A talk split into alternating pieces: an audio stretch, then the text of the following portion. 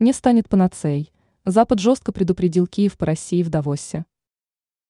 Конфискация активов РФ не станет панацеей для украинской стороны. Такую точку зрения в ходе заседания в Давосе выразила представитель Америки по экономическому восстановлению Украины Пенни Прицкер. Ее заявление по данному поводу приводят журналисты Reuters. Авторы отметили, что государства Большой Семерки обсуждают вопрос касательно возможной конфискации активов российской стороны. Но некоторые страны в таком случае выражают обеспокоенность относительно последствий подобного шага. Представитель американской стороны указала на то, что в данной ситуации нужно привлечь немало юристов. По ее словам, если в таком случае будет принято соответствующее решение, то оно будет по итогу коллективным.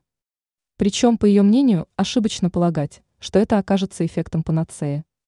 Она подчеркнула, что в этой ситуации прилагаются усилия, однако они далеки от завершения. Ранее стало известно о том, что РФ пообещала ответ западным странам на конфискацию ее активов.